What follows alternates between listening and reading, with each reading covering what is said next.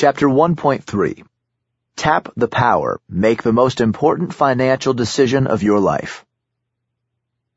My wealth has come from a combination of living in America, some lucky genes, and compound interest. Warren Buffett. Let's kick it into gear now. It's time to begin our journey by tapping the power that can create real wealth for anyone. It's not some get-rich-quick scheme, and it's not what most people think will make them financially free or wealthy. Most people are looking to make some big score, a financial windfall, and then they think they'll be set. But let's face it, we're not about to earn our way to wealth.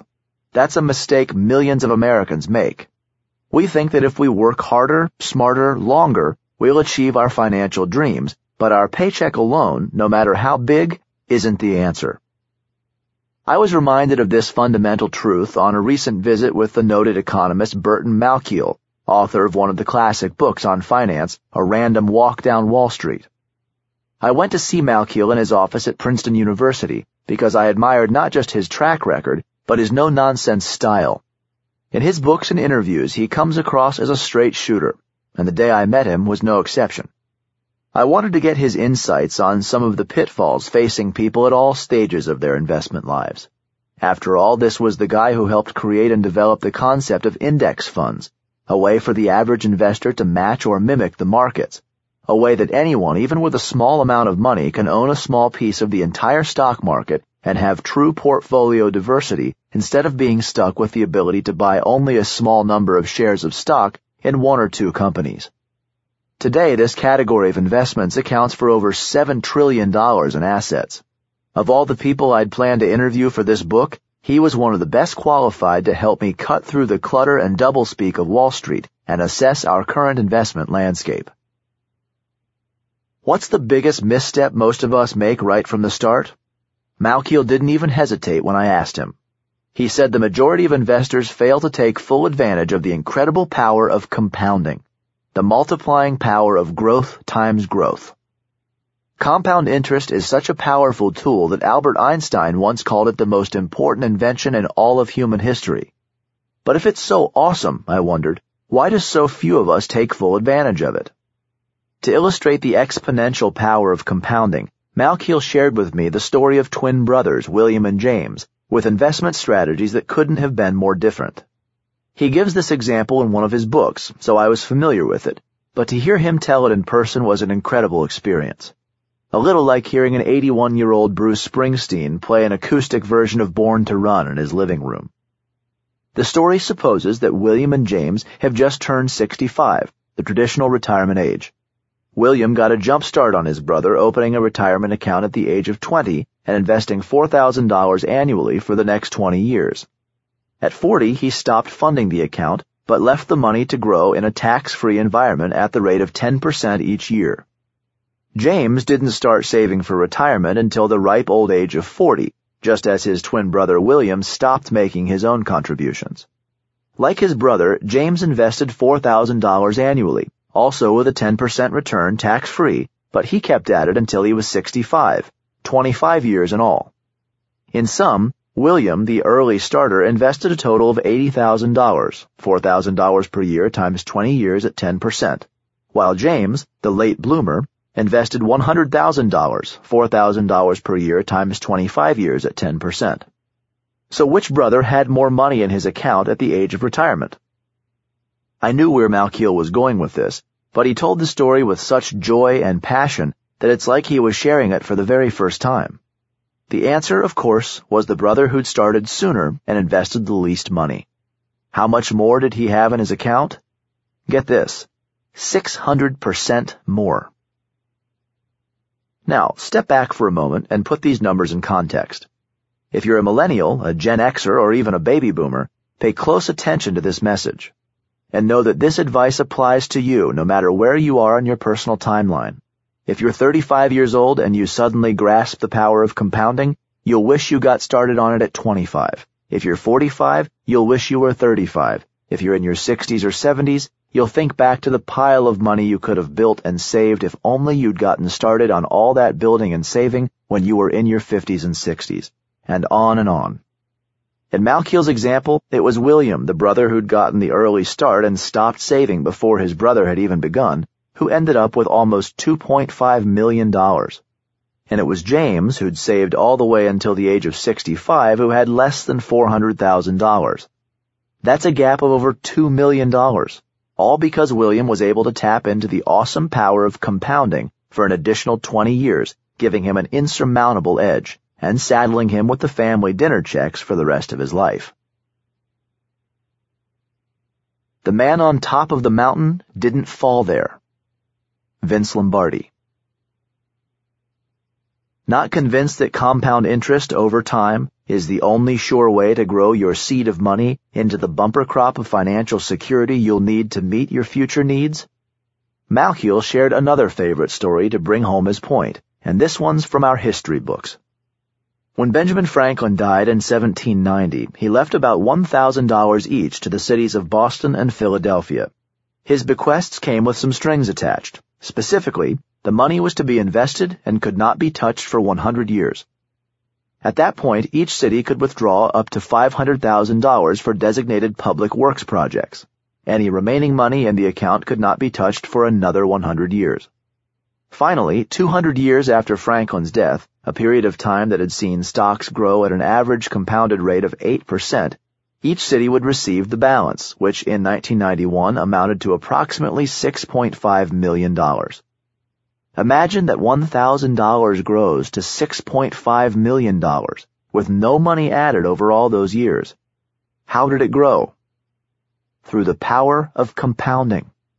Yes, 200 years is a long, long time, but a 3,000% rate of return can be worth the wait. Malkiel's examples show us what we already know in our hearts to be true. That for most of us, our earned income will never bridge the gap between where we are and where we really want to be. Because earned income can never compare to the power of compounding. Money is better than poverty, if only for financial reasons. Woody Allen. Still think you can earn your way to financial freedom? Let's take a quick look at how it's worked out for some of the highest paid people in the world. Legendary baseball pitcher Curt Schilling earned more than $100 million in an incredible career that included not one but two World Series championships for the Boston Red Sox. But then he poured his savings into a video game startup that went bankrupt and brought Schilling down with it. I never believed that you could beat me, Schilling told ESPN. I lost. Now he's $50 million in debt. Kim Basinger was one of the most sought-after actresses of her generation, torching the big screen with indelible roles in such films as Nine and a Half Weeks, Batman, and L.A. Confidential, which earned her an Academy Award as Best Supporting Actress. At the height of her A-list popularity, she earned more than $10 million per picture, enough to spend $20 million to buy a whole town in Georgia. Basinger ended up bankrupt. Marvin Gaye, Willie Nelson, MC Hammer, Meatloaf, Billy Joel, they sold millions of albums and filled stadiums with adoring fans. Francis Ford Coppola, he packed theaters as the director of The Godfather, one of the greatest American films that at least for a while held the all-time box office record with gross ticket sales of $129 million. All had near brushes with bankruptcy, Coppola three times. Even Michael Jackson, the king of pop, who reportedly signed a recording contract worth almost $1 billion and sold more than 750 million records, was forced to the brink of bankruptcy in 2007 when he was unable to pay back a $25 million loan on his Neverland ranch. Jackson spent money like he would never run out until he finally did. At his death two years later, he reportedly owed more than $300 million. Do you think any of these ultra mega stars imagined a day when the money would stop flowing? Do you think they even considered preparing for such a day? Have you ever noticed that no matter how much you earn, you find a way to spend it? By these examples, it's clear to see that you and I are not alone. We all seem to have a way of living up to our means, and some of us, I'm afraid, find a way to live beyond our means.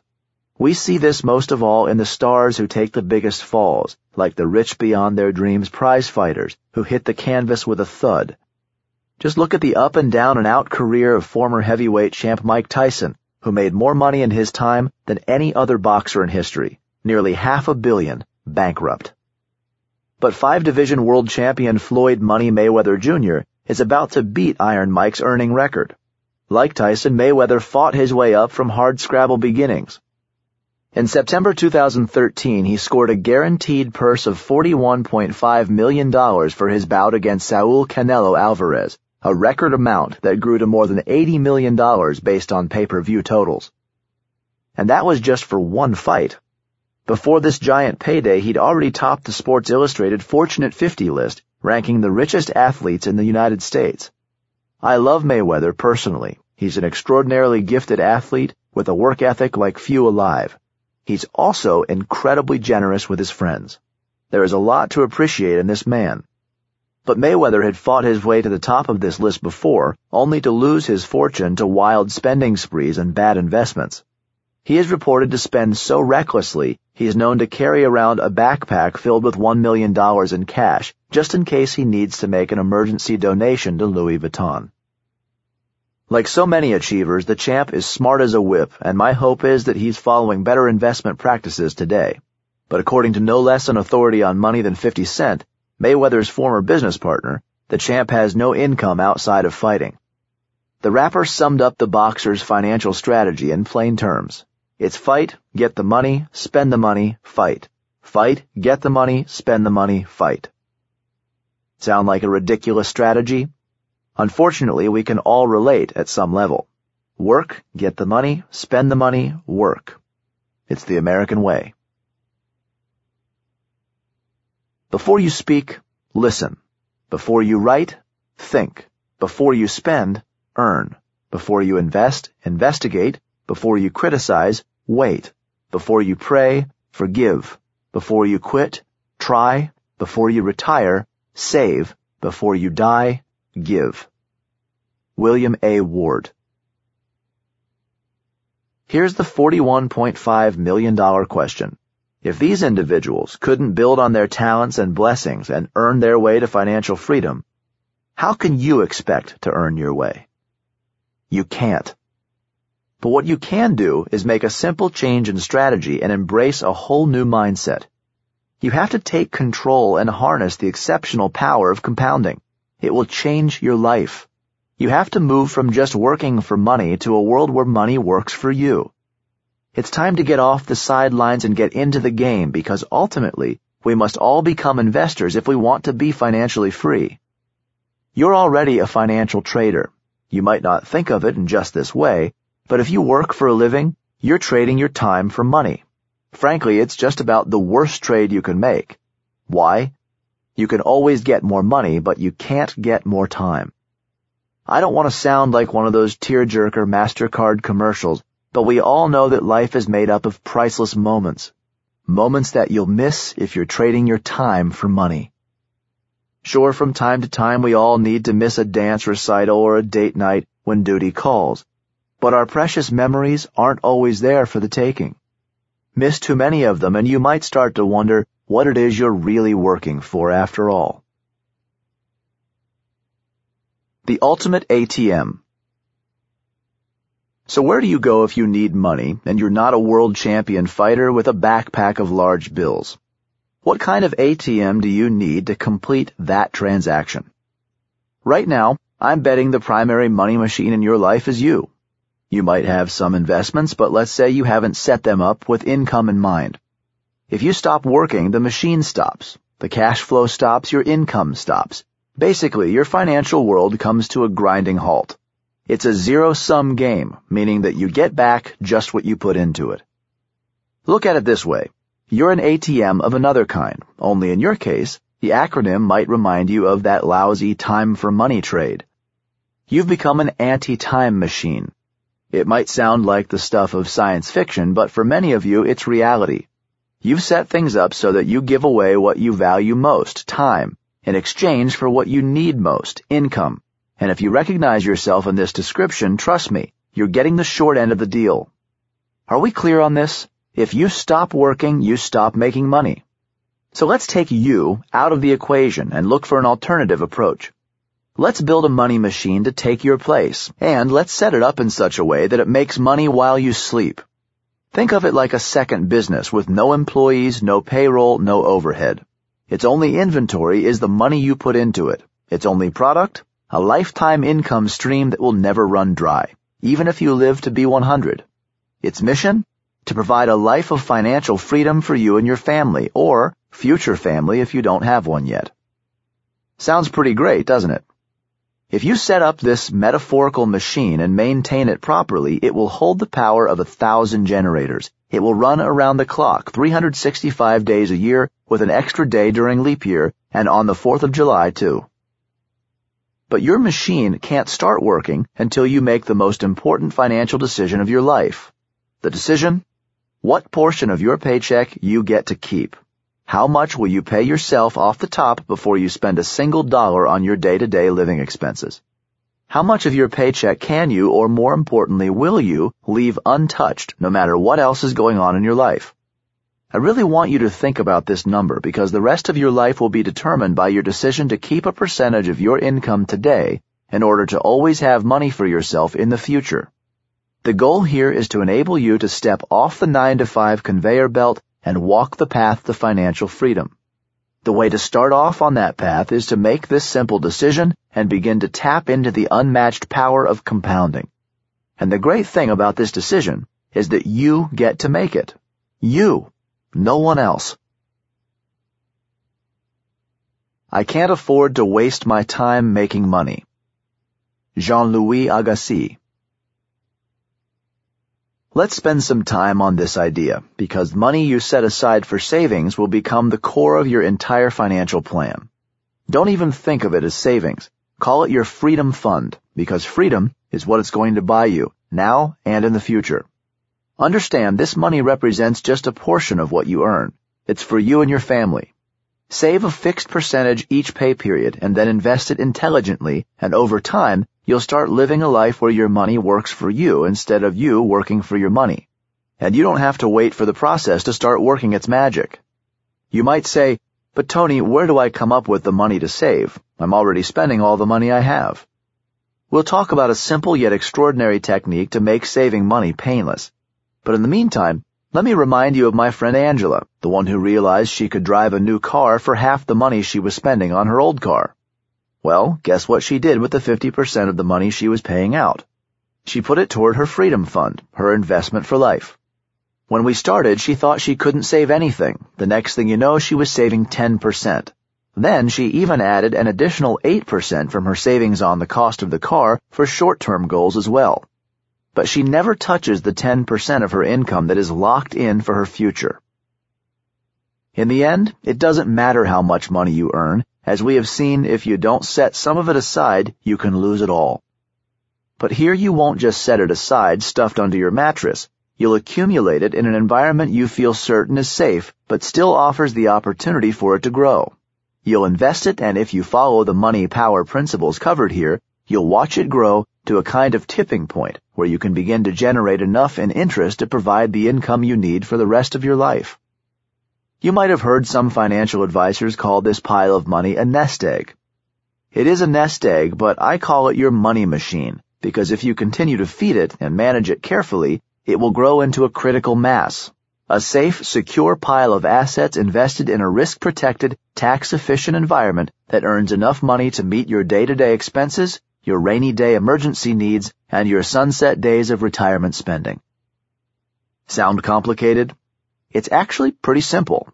Here's an easy way to picture it. Imagine a box you'll fill with your investment savings. You'll put money into it every pay period, a set percentage that you get to determine. Whatever that number is, you've got to stick to it, and good times and bad, no matter what. Why? Because the laws of compounding punish even one missed contribution. Don't think of it in terms of what you can afford to set aside. That's a sure way to sell yourself short and don't put yourself in a position where you can suspend or even invade your savings if your income flows to a trickle some months and money is tight. What percentage works for you? Is it 10% or 15%, maybe 20%? There's no right answer here, only your answer. What does your gut tell you? What about your heart? If you're looking for guidance on this, experts say you should plan to save at least a minimum of 10% of your income, although in today's economy, many agree 15% is a far better number, especially if you're over the age of 40. You'll find out why in section 3. Can anybody remember when the times were not hard and money not scarce? Ralph Waldo Emerson. By now, you might be saying, this all sounds great in theory, Tony, but I'm spread thin enough as it is. Every penny is accounted for. And you wouldn't be alone. Most people don't think they can afford to save. But frankly, we can't afford not to save. Believe me, all of us can find that extra money if we really have to have it right now for a real emergency. The problem is in coming up with money for our future selves because our future selves just don't seem real which is why it's still so hard to save even when we know that saving can make the difference between retiring comfortably in our own homes or dying broke with a tiny bit of financial support from the government. We've already learned how behavioral economists have studied the way we fool ourselves about money, and later in this chapter I'll share some of the ways we can trick ourselves into doing the right thing automatically. But here's the key to success. You have to make your savings automatic. As Burton Malkiel told me during our visit, the best way to save is when you don't see the money in the first place. It's true. Once you don't even see that money coming in, you'll be surprised how many ways you find to adjust your spending. In a few moments, I'll show you some great, easy ways to automate your savings so that the money gets redirected before it even reaches your wallet or your checking account. But first, let's look at some real examples of people living from paycheck to paycheck who managed to save and build real wealth even when the odds were against them. Delivering Millions Theodore Johnson, whose first job was with the newly formed United Parcel Service in 1924, worked hard and moved his way up in the company. He never made more than $14,000 a year, but here's the magic formula. He set aside 20% of every paycheck he received and every Christmas bonus and put it into a company stock. He had a number in his head, a percentage of income he believed he needed to save for his family, just as you will by the end of this chapter, and he committed to it. Through stock splits and good old-fashioned patience, Theodore Johnson eventually saw the value of his UPS stock soar to over $70 million by the time he was 90 years old. Pretty incredible, don't you think? And the most incredible part is that he wasn't a gifted athlete like Mike Tyson or a brilliant director like Francis Ford Coppola or even a lofty corporate executive. He ran the personnel department, but he understood the power of compounding at such an early age that it made a profound impact in his life, and as it turned out, in the lives of countless others. He had a family to support and monthly expenses to meet, but to Theodore Johnson, no bill in his mailbox was more important than the promise of his future. He always paid his freedom fund first. At the end of his life, Johnson was able to do some beautiful, meaningful things with all that money. He donated over $36 million to a variety of educational causes, including $3.6 million in grants to two schools for the deaf, because he'd been hard of hearing since the 1940s. He also set up a college scholarship fund at UPS for the children of employees. Have you heard the story of Osceola McCarty from Hattiesburg, Mississippi? A hard-working woman with just a sixth grade education who toiled for 75 years washing and ironing clothes. She lived simply and was always careful to set aside a portion of her earnings. I put it in savings, she explained of her investment philosophy. I never would take any of it out, I just put it in. It just accumulated. Oh boy, did this woman's money accumulate. At 87 years old, McCarty made national news when she donated $150,000 to the University of Southern Mississippi to start a scholarship fund. This woman didn't have the compelling screen presence of a Kim Basinger or the distinctive musical talent of a Willie Nelson, but she worked hard and knew enough to see that her money worked hard too. I want to help somebody's child go to college, she said, and she was able to do just that on the back of her good diligence. There was even a little left over for a small luxury item. She bought an air conditioner for her house. All the way at the other end of the spectrum, we see the rousing example of Sir John Templeton, one of my personal role models and one of the greatest investors of all time. I had the privilege of meeting John and interviewing him several times over the years, and I'm including our last interview in our Billionaires Playbook. Here's a little background. He didn't start out as Sir John. He came from humble beginnings in Tennessee. John had to drop out of college because he couldn't afford the tuition, but even as a young man, he recognized the incremental power of compounded savings. He committed to setting aside 50% of what he earned, and then he took his savings and put it to work in a big-time way. He studied history and noticed a clear pattern. Tony, you find the bargains at the point of maximum pessimism, he told me. There's nothing, nothing that will make the price of a share go down except the pressure of selling. Think about it. When things are going well in the economy, you might get multiple offers on your house, and you'll hold out for the highest price. In bull markets, it's hard for investors to get a good deal. Why?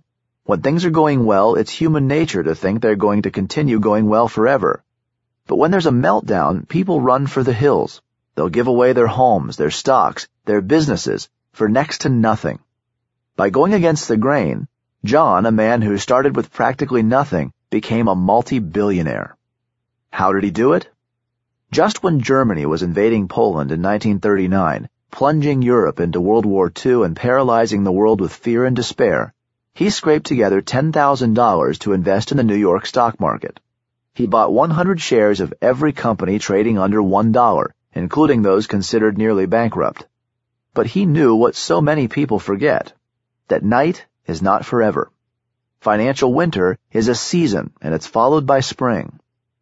After World War II ended in 1945, the U.S. economy surged, and Templeton's shares exploded into a multi-billion dollar portfolio. We saw the same kind of growth happen as the stock market soared from the lows of March 2009 to more than 142% by the end of 2013. But most people missed it. Why? When things are going down, we think they're going to go down forever pessimism takes over. I'll show you in chapter 4.4, Timing is Everything, a system that can help you keep your head and continue to invest when everyone else is afraid. It's in these short, volatile periods that astronomical returns really become available. I took those insights to my Platinum Partners, an exclusive mastermind group I'd started to support my foundation, and shared with them some of the potential opportunities in front of them. Take the Las Vegas Sands Corporation, listed on the New York Stock Exchange. On March 9, 2009, its stock price had dropped to $2.28 a share, and today it's $67.41, a 3,000% return on your money. That's the power of learning to invest when everyone else is afraid. So what can we learn from Sir John Templeton? It's amazing what research, faith, and action can do if you don't let everybody else's fears paralyze you. This is a good lesson to remember if, as you're listening, we're going through more tough financial times. History proves that those down and scary times are the times of greatest opportunities to invest and win. He knew if he could set aside half of his meager earnings, he'd stake himself to where he could take full advantage of any investment opportunities. But even more important, he became one of the world's leading philanthropists, and after he became a British citizen, the Queen of England knighted him for his efforts. Even in death, his legacy of giving continues. Each year, the John Templeton Foundation gives away more money in grants to advance human progress through breakthrough discoveries, about $70 million, more than the Nobel Prize Commission awards in a decade. And what's the great takeaway of Theodore Johnson's story? You don't have to be a financial genius to be financially free. The lesson of Osceola McCarty's life? Even a day laborer can pinch enough pennies to make a meaningful difference. The lesson of these three wise investors? By committing to a simple but steady code of savings by drawing down on your income each pay period and paying yourself first, there's a way to tap the power of compound savings and let it take you to unimaginable heights. The most difficult thing is the decision to act. The rest is merely tenacity. Amelia Earhart. So how much will you commit to set aside? For Theodore Johnson, that number was 20%. For John Templeton, it was 50%. For Osceola McCarty, it was simply a case of penny wisdom, putting those pennies in an interest-bearing account and letting them grow. What about you? Got a number in mind? Great. It's time to decide. It's time to commit. It's time to take the first of the seven simple steps to your financial freedom. The most important financial decision of your life needs to be made right now. It's time for you to decide to become an investor, not just a consumer. To do this, you simply have to decide what percentage of your income you will set aside for you and your family and no one else. Once again, this money is for you, for your family, for your future. It doesn't go to the Gap or to Kate Spade. It doesn't go to expensive restaurants or a new car to replace the one that's still got 50,000 miles to go on the odometer. Try not to think of it in terms of the purchases you're not making today. Focus instead on the returns you'll reap tomorrow. Instead of going out for dinner with friends at a cost, say, of $50, why not order in a couple pizzas and beers and split the cost among your group? Trade one good time for another. Save yourself about $40 each time out, and you'll be way ahead of the game. What's that you say? $40 doesn't sound like much? Well, you're right about that. But do this once a week and put those savings to work, and you could take years off your retirement time horizon. Do the math. You're not just saving $40 a week, but this one small shift in your spending can save you approximately $2,000 each year. And with what you now know, that $2,000 can help to harness the power of compounding and help you to realize big, big gains over time. How big? How about $500,000 big? That's right, a half million dollars. How? If you had Benjamin Franklin's advisors, they'd tell you to put your money in the market, and if you too generate an 8% compounded return over 40 years, that $40 weekly savings, $2,080 per year, will net you $581,944. More than enough to order an extra pizza with everything on it. Are you starting to see how the power of compounding can work for you, even with just a few small, consistent actions? And what if you found some more aggressive savings than $40 a week? Even $100 could mean a $1 million difference at the time you would need it most. Remember, you can't begin to tap into the awesome power of compounding until you commit to this all-important savings piece. After all, you can't become an investor until you have something to invest. It's basic, the foundation for creating wealth, the difference between being a wage earner and an investor and it starts with setting aside a portion of your income that you automatically lock away and keep for yourself and your family. So what will it be? 10%? 12%? 15%? 20%? Find your threshold, highlight it, click on it, commit to it, make it happen, and automate it. How do you automate it? You can start by downloading our free app from tonyrobbins.com slash master the game. It's a great way to begin your journey by setting in place automatic reminders to capture your commitments and make sure you implement your new plan. If you haven't done it yet, do it now. It will help guide you through the following easy steps. 1. If you get a regular paycheck, you'll most likely be able to set up an automated plan with a call to the Human Resources Department, instructing them to send a specific percentage of your paycheck that you and you alone choose directly to your retirement account. Two, if you already have automatic deductions going into your 401k, you can increase the amount to the percentage you've chosen. And the following sections of this book, I'll show you how to make sure your retirement plan is set up in such a way that you can actually win this game, to make sure you're not paying hidden fees and that your money is free to grow in a compounded environment, ideally tax-deferred or tax-free for maximum growth. Got that taken care of? Outstanding. But what if you're self-employed, or if you own your own business or work on commission? No problem. Just set up an automatic transfer from your checking account. What if you don't have a retirement account, a place to put your dedicated savings? Simple. Stop right now, jump online, and open up a savings or retirement account with a bank or financial institution. You can check out tdameritrade.com or schwab.com. Both have lots of choices to help you locate one that's a good fit for you or you can find one on our app.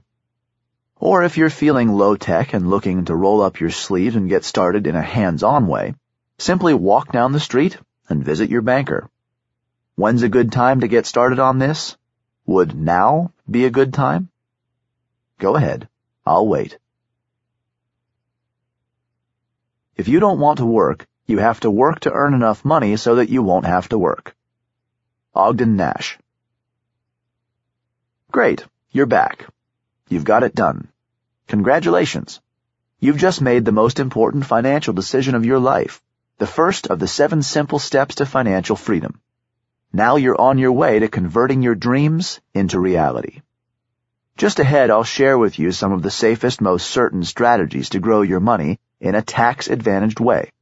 But for now, let's just lock down this basic savings piece, because your financial future will flow from your ability to save systematically. Most of you probably know this on some level, but if you know it and you're still not doing anything about it, well, then you just don't know it. Contrary to popular wisdom, knowledge is not power, it's potential power. Knowledge is not mastery, execution is mastery. Execution will trump knowledge every day of the week. I hate losing more than I even want to win. Brad Pitt as Oakland A's general manager Billy Beane in Moneyball. What if, after everything you've just learned, you still haven't taken that first step to set aside a percentage of your earnings to save for compounded interest? Is there something holding you back? What's really going on? Could it be that you're not systematically saving money because it feels like a sacrifice, a loss, instead of a gift to yourself today and in the future? In my search for answers, I met with Shlomo Benartzi of the UCLA Anderson School of Management. He said, Tony, the problem is people feel like the future is not real, so it's hard to save for the future. Benartzi and his colleague, Nobel Prize winner Richard Thaler of the University of Chicago, came up with an amazing solution called Save More Tomorrow, or SMART, with a simple but powerful premise. If it hurts too much to save more money now, just wait until your next pay raise. How did they come up with it? First, Shlomo told me they had to address the challenge of immediate gratification, or what scientists call present bias. He gave me an example. When he asked a group of students whether they wanted a banana or some chocolate for a snack when they met again in two weeks, a full 75% said they wanted a banana. But two weeks later, with the choices in front of them, 80% picked the chocolate. Self-control in the future is not a problem, said Shlomo. It's the same with saving, he told me. We know we should be saving. We know we'll do it next year, but today, we go and spend. As a species, we're not only wired to choose today over tomorrow, but also we hate to feel like we're losing out on something. To illustrate the point, Shlomo told me about a study in which monkeys, our not-so-distant cousins, were given an apple while scientists measured their physiological responses. Enormous excitement. Then another group of monkeys was given two apples. They also displayed enormous excitement. And then one change was made. The monkeys that were given two apples had one taken away from them. They still had one apple, but what do you think happened? You guessed it. They were angry as hell. Scientifically speaking. Think this happens with people too? In fact, how often does this happen with the average person? We forget what we already have, don't we? Remember this study when I tell you the story of a billionaire named Adolf Merckle in the next chapter. You'll have a flash of insight. The bottom line is, if we feel like we're losing something, we avoid it. We won't do it. That's why so many people don't save and invest. Saving sounds like you're giving something up, you're losing something today. But you're not. It's giving yourself a gift today of peace of mind, of certainty, of the large fortune in your future. So how did Benartzi and Thaler get around these challenges? They came up with a simple system to make saving feel painless. It aligns with our natures. As Shlomo said in a TED Talk, Save More Tomorrow invites employees to save more maybe next year, sometime in the future when we can imagine ourselves eating bananas, volunteering more in the community, exercising more, and doing all the right things on the planet. Here's how it works. You agree to automatically save a small amount of your salary, 10%, 5%, or even as little as 3%. This is a number so small you won't even notice the difference. Then you commit to saving more in the future, but only when you get an increase in pay. With each pay raise, the percentage saved would automatically get a little larger, but you wouldn't feel it as a loss because you never had it in the first place. Benartzi and Thaler first tested the Save More Tomorrow plan almost 20 years ago at a company in the Midwest where The blue-collar workers said they couldn't afford to squeeze another dime out of their paychecks. But the researchers persuaded them to let their employer automatically divert 3% of their salaries into a retirement account and then add 3% more every time they got a pay raise. The results were amazing. After just five years and three pay raises, those employees who thought they couldn't afford to save were setting aside just under a whopping 14% of their paychecks, and 65% of them were actually saving an average of 19% of their salaries. When you get to 19%, you're approaching the kinds of numbers that made Theodore Johnson, the UPS man, incredibly wealthy. It's painless and it works. It's been proven time and again. Today, 60% of larger companies are offering plans like Save More Tomorrow. Find out if yours does, and if not, tell your HR department about this book and see if you can get one put in place. Of course, you'll still need to go out and actually earn your raise. Your boss isn't likely to hand it to you just because you've asked nicely. But once you do, you're free to earmark the full amount of the raise or just a portion, depending on your circumstances. In some cases, if you work for a matching company, your employer will help to effectively double your contribution, and you'll be well on your way soon enough. You can go online to see the impact of a Save More Tomorrow plan on your own financial future. Do an internet search for the 1% More Savings Calculator that is on the New York Times website at nytimes.com. If your employer doesn't offer the plan, you can set one up with America's Best 401k and many other 401k systems. You could start out with 5%, although I would encourage you to start out with no less than 10% if at all feasible, automatically going into your Freedom Fund, and then commit to 3% more every time you get a raise. Go online or make one phone call and it will be happening for you. You could do this today and lock in your future in the most painless way possible. There's no excuse for you not to do it. You can even go to our app where we've pre-written an email that you can send to your boss or head of HR so you can put this process to work for you right away. How's that for easy? Do it right now. But what if you're self-employed? What if you own your own business and you feel like you need to put every cent into it? Believe me, you'll find a way. What if there was a new tax that came out? You had to pay 10% more or even 15% more to the government. You'd hate it, you'd scream bloody murder, but you'd find a way to pay it. So think of this percentage as a tax you get to pay, because the money doesn't go to Uncle Sam, but to your family and future self. Or think of yourself as a vendor who's got to be paid first. If it has to be done, you'll do it. But in this case, it's something you're setting aside that is yours and your family's to keep forever, right? And remember, you want to automate it. That's the whole secret earn more, spend less, and automate it. Like letters of fire across the sky. As a young man, I came across George Samuel Clason's classic 1926 book, The Richest Man in Babylon, which offered common sense financial advice told through ancient parables. I recommend it to everyone. Over the years, one passage has stayed with me. A part of all I earn is mine to keep. Say it in the morning when you first arise. Say it at noon. Say it at night. Say it each hour of every day. Say it to yourself until the words stand out like letters of fire across the sky. Impress yourself with the idea. Fill yourself with the thought. Then take whatever portion seems wise. Let it be not less than one-tenth and lay it by. Arrange your other expenditures to do this if necessary but lay that portion first. No one would have remembered the Good Samaritan if he'd only had good intentions. He had money as well. Margaret Thatcher. Lay that portion first, my friend, and then act on it. It doesn't matter what the number is, just get started.